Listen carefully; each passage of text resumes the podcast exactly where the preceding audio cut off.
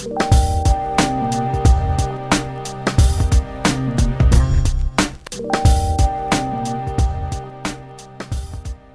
to the best of seven presented by the Big Lead. We are doing our succession power rankings for the sixth episode of the third season. And let me tell you, it was an eventful one. This one took the medium of sitting in a room and trying to hash things out. This was an actual horse race in the political realm. It basically showed how politics works these days with this cabal of power handpicking someone to lead the republic. And if that happens to be a fascist, fine, as long as it's good for the bottom line, which is ultimately the decision that Logan made on the strength of some heavy campaigning from Roman. Stephen, what did we think about this one? A very consequential episode. We see what happens where Kendall is extremely marginalized on the fringe we saw what happens when all these powerful and ostensibly horrible people gather in one location to discuss everybody's future, a future that they're not going to see market change in, but will ultimately hurt almost everybody involved who is not in that room. Tough one to watch, but I think really important for where this season is going. Yeah, it was kind of a bottle episode almost for Succession.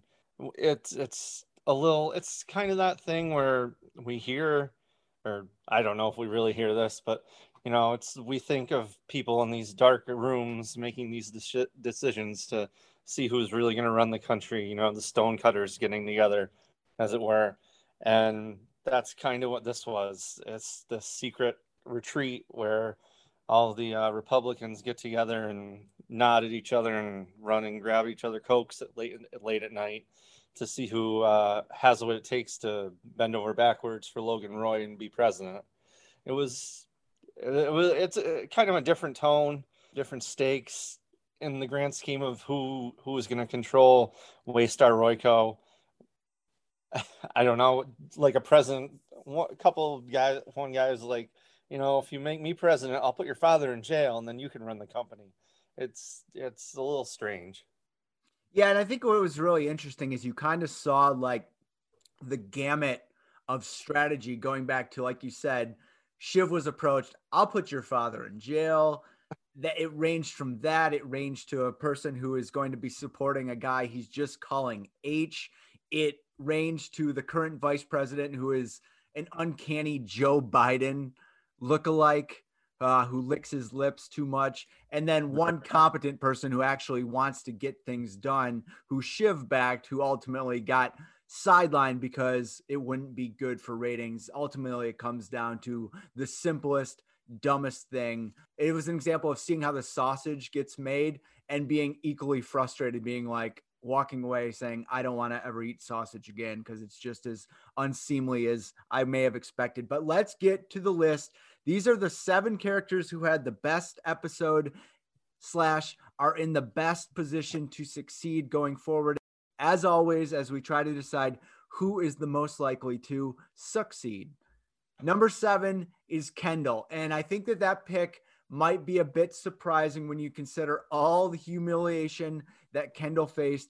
The first 10 minutes of this show was basically presenting how disastrous his performance is the painful, loud show he did outside the interview room where he said, Well, that'll put a fire up their ass. He thought it went awesome. And I think that's a microcosm of all the problems with the case. He ends up losing the best lawyer available because he thinks that he's smarter than her. He's so ignorant about his real world circumstances, culminates in him making a play to get Tom to come aboard. They meet at that diner, which I guess is the one place where all these meetings take place, which is really hilarious as Tom is trying to microdose his way into a future of only eating prison food. And the whole plan hinges on Tom going against everything he's ever known, especially his wife. It doesn't seem realistic at all. And the meeting goes poorly to the fact where Kendall takes a picture and tries to use it as blackmail and just like the worst way. Like it's like he watches a spy movie and he thinks that he can do it, but he does it in the most amateurish way possible. But at the end, we see how upset that Shiv is with the process of picking someone who might be putting actual Americans in work camps. So, under that guise, it seems like the window of opportunity for Kendall's plan to actually work, for Tom to come aboard, to decide maybe he doesn't want to go to prison after all.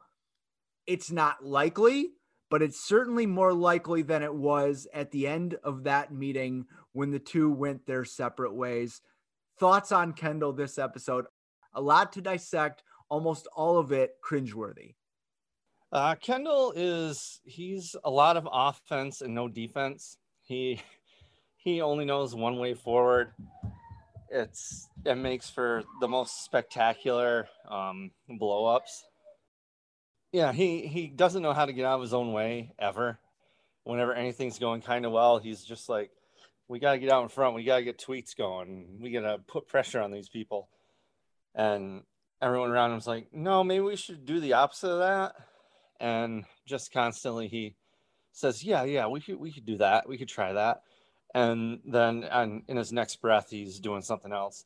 Uh, the diner scenes, uh, we'll talk about the other diner scene later, but the two diner scenes were absolutely hilarious. His taking pictures was so, it was just so ham-fisted and awkward, just like I don't even know how to describe it. I think something like that happened in Justify, where he's just he just takes out his camera phone and just takes a picture and is like, "Oh, all right." Kendall, as usual, um, not doing well really. Uh, he was on the outskirts of this episode, but he uh, he does have the ability to show up wherever the rest of the family is and just be like a house house next door or something, which remains a uh, very important for the show. Whenever somebody needs to get away, they can always uh, find Kendall. Yeah, it's true. It's, it's kind of a weird device. It didn't make a lot of sense. Like he just showed up to meet with them. There's a lot of like physical traveling when this, you know, it could have been a phone call. He would have got the documentary evidence he needed anyway if it would have been a phone call. So I didn't really understand why it needed to be in person. Kendall is just, on one hand, you see him get his heart broken to his face and reduced to like this puddle where he realizes all his faults and like what a joke he is as a person. This happens six times an episode, and every single time that it does, like there's a twinge of empathy that you feel for him. But then he goes and doubles or triples down on whatever the douchiest thing humanly imaginable is, and then he does it. It's just this constant cycle. He's never going to get out of it. I mean, and we saw when the the coming scenes for next episode is just his big blowout 40th bash, which is going to be incredible and it's going to be wrong in all the right ways.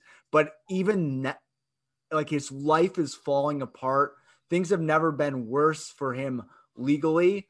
And the primary focus on his mind was having a badass 40th birthday party, which we know is going to go wrong. That's kind of the Kendall in a microcosm story. But again, he is Logan Roy's most capable offspring. So the opportunity for him to fall ass backwards into success, I think always exists and will exist no matter how far down it appears that he is. All right, uh, number six on our succession power rankings. A lot of guest stars this week. Don't know how many will have uh, big roles going forward but we had Stephen Root, who was kind of running the uh, little presidential picking party um, for Logan. We had Mark Linn-Baker, uh, cousin Larry from Perfect Strangers. I mean, he's had a he's had a large successful career as an actor, but he'll always be cousin Larry to me. Um, he and his spectacular Mark Twainish mustache and hair were there. And then Justin Kirk, from Weeds and um, Animal Hospital, I think, among other things. He showed up as I'm not sure. I don't. I didn't even write down his name, but he he could be the next president of the United States. So I mean, that's pretty big.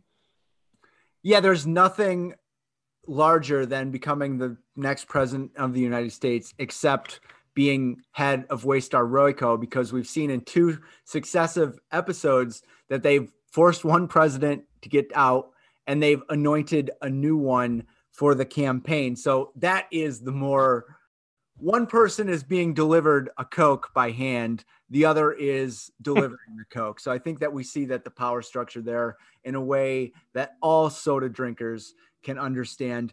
I think that you make a great point with the guest stars, and I think that they were really additive because these parts were exactly the right size for them. None of them overpowered the episode. All of the actors fit right in to where they needed to be. Stephen Root's character, I believe, was like kind of understated for how important he's going to be in the long term. I don't know why they would have gotten him to play that part for what it did in this episode if there weren't larger things coming down the road. Justin Kirk is amazing in this portrayal. You really believe that this is a red pilled, Fox News addled, like next Tucker Carlson type figure. He flirts with the line, he goes over it as despicable as he is and his policies and his outlook may be, there is a little bit of like devilish charm to him. I think that he's going to play this role awesome. His dynamic with Roman, which we'll get to later, was fascinating. But I really think that in the guest stars of this season, we saw Adrien Brody earlier and they all bring their specific flair but they bring this level of hey i know that person i know this guy i know that gal they're coming into an already star-studded cast and it's really fun to watch them hit the ground running to understand the ethos of this show and to just go for it and i don't think it takes anything away because we still do have those meaningful moments with the family. And if anything, it breaks up the monotony. If I do have one complaint about the series this season, and I know that part of it is because of COVID, it's a lot of sitting in rooms and talking for full episodes. And this breaks it up. It gives it life. You get those cocktail conversations, which I think anytime there's a cocktail conversation going on with an ancillary figure in the show, it's going to be dynamite because that's really where the writers shine. They shine everywhere, but particularly there. What was your favorite guest star turn? Uh, I just love Stephen Root popping up anywhere. Um, obviously, Mark Linn-Baker was fun to see. But, you know, one thing is we're still waiting on Alexander Skarsgård to show up. Uh, he was one of the big announcements over the uh, as the season was approaching, and we haven't seen him yet. Um, he was right up there with Adrien Brody, and Brody had, you know, couple, did he only have one episode, two episodes?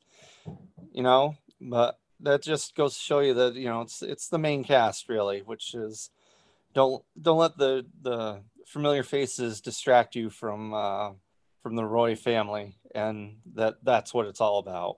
And at the heart of it, it's all about the line of succession. It's funny because, you know, you say don't let that distract you from the Roy family, and I can't think of how many insufferable tweets people would be sending exactly along those lines if they were a real dynasty in this country and not a fictional character on a television. Number five, we got a big surprise here, and I grappled with putting her higher. This is a breakout episode for Kerry, Logan's assistant, potentially more. Open speculation whether they're bumping uglies, as the kids say, uh, whether they're canoodling it certainly seems like they are. There's a lot of chemistry there, and that's all fine and good because what people do in the privacy of their own home is their own business. But it does pertain to the actual business because I think that she's been paramount in some decision making lately. There's a lot of meaningful glances being shared between her and Logan. She speaks up, she pushes for the Justin Kirk fascists when they're having the presidential talk she kind of like when the moment she gets involved, that's the moment everything turns. Yes, Roman was in his corner before, but that's the moment where things really get ramped up. They're not being subtle about it. And she seems to be exerting a tremendous amount of influence and is speaking as an equal. And I think the most interesting thing about it is how the kids will whisper about it behind their father's back. But when Rubber meets the road and she's asserting her thoughts into the dialogue and her power, they're not going to confront her directly because they know they can't do that in front of her father. Interesting.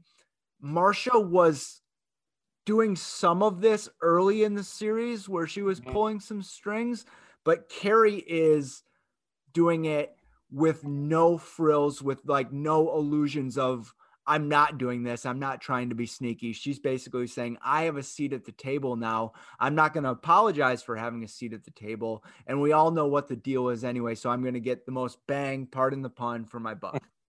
Kerry, she, I, I, I honestly have no idea how long, how long she's been on the show.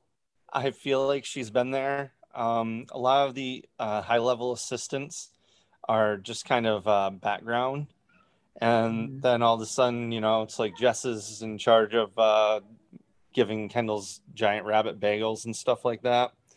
So they, they do a good job of that. And kerry you know she's apparently gotten very close with logan over the last uh, few episodes. And now you know it's interesting that like gerri and frank um, those guys aren't here for this. Well, Logan kind of has his youth consultants in Kerry and uh, cousin Greg in the room, just asking their opinions. It it's kind of it kind of seems the opposite of what he would do, but you know, it, it's weird. The entire Greg thing was just weird. You know, it's like he's he's the opposition, but you know he could stay here if he doesn't talk. But then Logan actually asked him a question you know, just to, just to get him to awkwardly stammer about uh, Connor. But uh, Kerry, she's she's young, so she's and she is on the outside. She's not like Marcia, who has the prenup and just uh, renegotiate her contract. She's just in there. Who who knows what her motivations even are? She's probably just having fun and having a little bit of power and being close to uh, someone you know, basically the hand of God right now. Yeah, and I think a lot of time when people are young and a character like this is often written to be sort of a simpleton who gets the wool pulled over their eyes and thinks they're going to be something that they're not. But I get the impression with Kerry that she kind of knows what the deal is, what the score is, that she has a limited shelf life. And like you said, she's just having fun in the moment, like a classic millennial.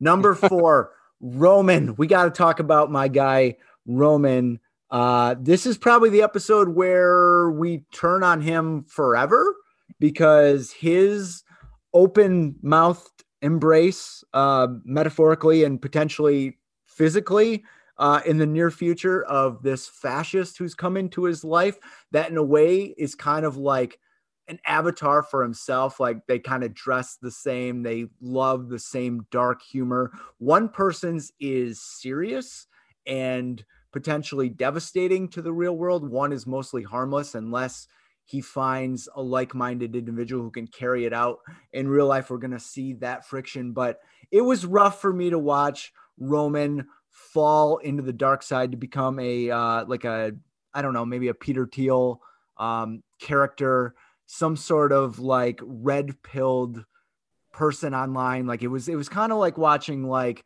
someone get sucked into into 4chan it was just a really tough watch for me. And I guess I guess the question for you is what do we do with Roman going forward if he's going to keep going down this path because it's pretty detestable as a multi-episode arc if he's going to keep defending him. It's one thing to be like initially you know, initially attracted to the idea of this and the excitement of this. But when rubber meets the road, how far will he actually go in helping this person ascend to the point where they can enact an agenda that actually harms people? Because I don't think that Roman's totally lost ethically or morally at the end of the day. I do think that he has it down in him, but given the choice between acting as a human being and getting those jokes off, he's always going to choose and getting the jokes off. So, your reaction to Roman taking a dark trek down a dark path?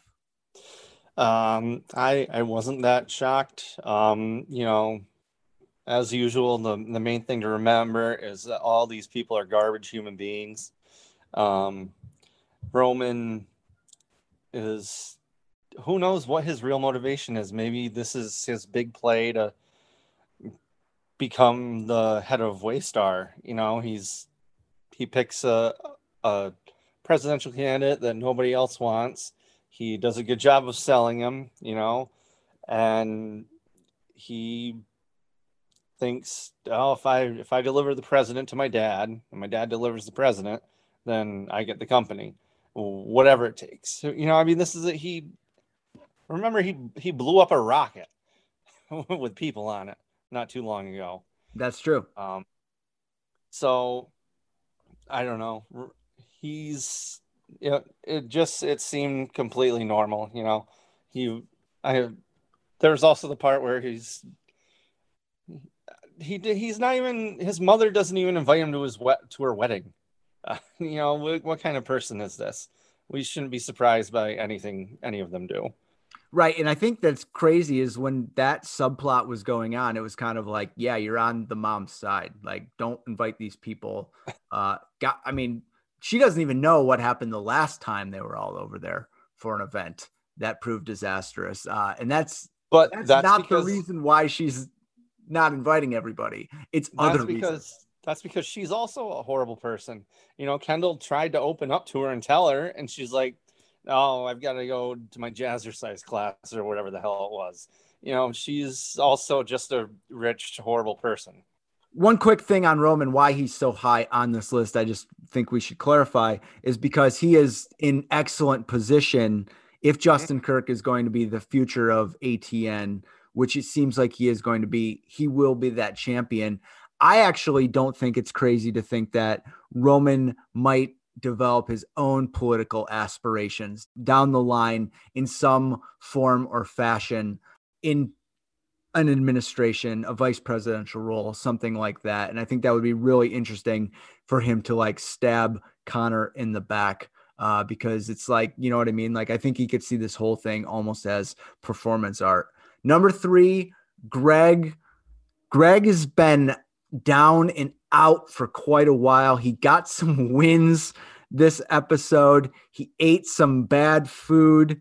He found a little present under a human Christmas tree and getting Tom to take his sins, absolve him of those. I'm not so sure.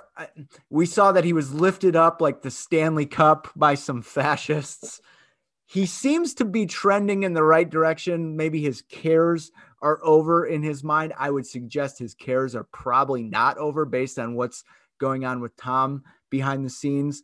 But it did feel good to see Greg live his life a little bit and not be a sad sack. We got some funny Greg. We got some heartful Greg. We realize that this is not a person who should be paying a significant price for, for, this disastrous company and what they did based on what his role is basically as a sap and a fall guy. Did it feel good to see Greg smile a bit again for you? Yeah, it, it's it's always nice to just see Greg in general. Um, I think that of all the relationships and everything in the entire show, I think the one that could actually be deserving of kind of feeling bad is if Tom hurt Greg. Because throughout it all, I feel like there's they've they've always had that kind of kinship where they are the outsiders and you know they they got along, they work together, and I think they genuinely like each other. If you know, as as as people hanging out, bros being guys, that kind of thing. So if Tom does end up hurting Greg, I, I that's the one where I would be like, oh well, that's messed up. But other than that, yeah, I I kind of the fascist stuff, like the fact that there were all these fascists at this uh, gathering was kind of lost on me. I they did not sell that aside. I mean, okay, you have Justin Kirk, but you know, I didn't know he had like a bunch of uh, guys from Charlottesville with him there, but you know, I guess it makes sense. Um, I don't, I didn't understand. he was, he was telling. I guess he just got to telling the story about suing Greenpeace, and they were all like, "Yeah, so let's celebrate this man," you know. But you know, good for good for Greg, I guess. You know, finding finding a happy audience. Oh, that's that. You're right. That's what it was. I saw that as just like a guy who was like had no options, saying, "Well, I'm just going to sue Greenpeace." I never thought that that could have been considered. In the moment, I'm like, "Well, who's going to like the guy who said they're suing Greenpeace?" like, oh, well, this is the exact group that's going to appreciate him for suing Greenpeace. Again, excellent work by the writers uh, by the show of laying the groundwork. It was so subtle that neither of us really picked up on it. Greg, man, I, I just the one thing I will say about him in this episode is it didn't make sense for him to be in any of the scenarios he was in. That meeting where he got to stay, it didn't. I don't. I don't get it. I don't get it why, at all. Why they? Um, why they bring him in the first place? Right. I think that they're like what they're trying to do is show that like he is maybe potentially Greg is still gathering information that can hurt the family if he chose to turn in some shape or fashion, which is going to bring us to number two, Tom Wambsgans. I have a huge theory I want to get to, but I think it's important right here that I just clear out and let you go off on Tom. He loves the prison blogs. Nobody's talked more about prison blogs than Tom on television. Awesome. I hope that all those I hope that those people are getting great CPMs selling some advertising. But what did we think of Tom in really an episode where we saw him broken, but we saw him finally stand up to Kendall in that fateful meeting, tell him off in a way that he's probably wanted to tell the entire family off for quite some time. An incredible performance by him. Tom, many directions to go. Lead us off. Yeah, Tom, he's going through some stuff still. Uh, the New York Times just published an article where he was the king of prison Twitter um, for getting all those jokes off. But you know, Tom, he's got he's got his buddy Greg. Um, that diner scene had me audibly. Uh, that was that was L, real LOLs. Um, the diner scenes, both with Greg and Kendall, were hilarious. Um, but also with Tom just being a spectacular performance. Um, he's so good, so funny. Every line reading is perfect. Like just saying the way he says hoisted like the Stanley Cup. There's just it's just incredible. And he plays broken and with all the stuff with Shiv, like where she's finally like, oh, or, you know, she tries to give him pity sex just to make him happy, and, and he's like, no, and compares it to with the contraceptives uh, throwing cake batter at a brick wall, which which just just absolutely incredible writing. Um, you know, and then he and Greg talking to uh, just some random person at this conference about how your how important your toilet is to you. Like, I mean, somebody in prison, somebody who's been to prison at that thing just says, Hey, that guy's going to prison. I should go talk to him. We got some stuff in common. He maybe that could be a prison blogger. We don't know. But yeah, um, another spectacular episode for Tom. Uh, go ahead. What what's what are you what are you thinking here? Yeah, I got a theory. Um, and I, I'm not the first one to come up with this theory, but I started to think it last episode. A couple of the actions in this one made me further believe it could be a possibility. I think that our man Tom might be wearing a wire. And okay. a lot of that is going to require going back and, and rewatching these episodes and seeing the way that he acts. I thought that the biggest tell was when he left that meeting to decide a new president after like the most impactful thing. He left. He was on his way to leave, I believe, before like Kendall rang him. Um, I, I think that like the way that they're going to him for reaction shots suggests something is going on there. I'm not saying it's exactly what's going on there. If it were, that would be tremendously beneficial to Kendall's case. They took great care in this episode to talk about the flaws of it. Even Kendall saying, I have a strong case. And he's like, no, I have a flawed case. You know, like he was, even Kendall understands the depth of the case. If he could get more documentary evidence, which they brought up a few times, I believe, early in this episode, that would really be a boon to him. Kendall speaks to just how far Tom has gotten when they're in that meeting and he says, Look, you played your hand really well. And he said, Look, I fell in love with your sister, which he probably did, but he's also played his hand tremendously well as an outsider to raise to that level. And I do think that when rubber meets the road, maybe that nice guy personality goes out the window. That manifests in two forms, right? It either manifests in him burning Greg, which I agree with you would be terrible to see, or he goes up the ladder and he burns someone higher. And I think that that might be more palatable to him once he realizes that he does not have a long lasting future there. But I don't know if he's at that point right now. Yeah, I hadn't I hadn't thought about that. But when when you mentioned it, the first thing I thought of was the scene earlier in the season where he tries to wrestle Greg. And you wonder maybe he was trying to see if Greg was wearing a wire. Um, because that was so weird. All the all the feds involved, it makes perfect sense that someone else is cooperating. So yeah, I I can I can totally see that, or I can also see Tom just being a you know sad sack, not wanting to go to prison and ready to eat the shame cake or and the shame ornaments and whatever. Yeah, it's painful. Okay, number one, and we actually have a meeting to get to, so we're gonna rip through this pretty quickly. It's Logan Roy. Logan Roy does not have a UTI anymore. Logan Roy is still picking the next president. Logan Roy may still be sexually active. Logan Roy may have ultimate control over his family. Logan Roy got his way with the presidential thing, much to Shiv's chagrin. Logan Roy does not seem to be deterred by the DOJ investigation at this point. Logan Roy still went to that point and he was the kingmaker. I thought that the operation of Logan in this episode down to bartering for what he could get with the coke thing with with the vice with the current vice president and then also with Justin Kirk's character. I thought that that was really vintage stuff that you would have seen when he was still at the top of his game, which I think that we admit that he's not still at the top of his game, but when he dips back into the Logan Roy of of his prime, it's really fun to see and I thought that he operated at that level this entire episode.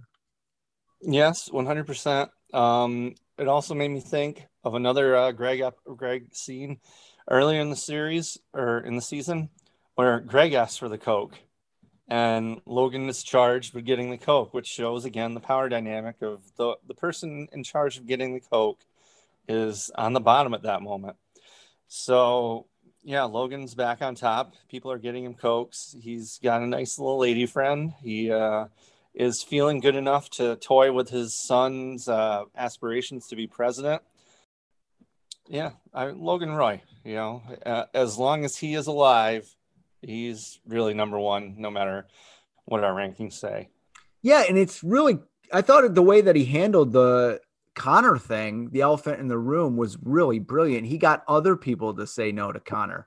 Like the man is really sharp and he knows how to keep people in his camp for as long as possible. At the end, when Shiv doesn't want to take a picture with a fascist for obvious, you know, many reasons, yeah.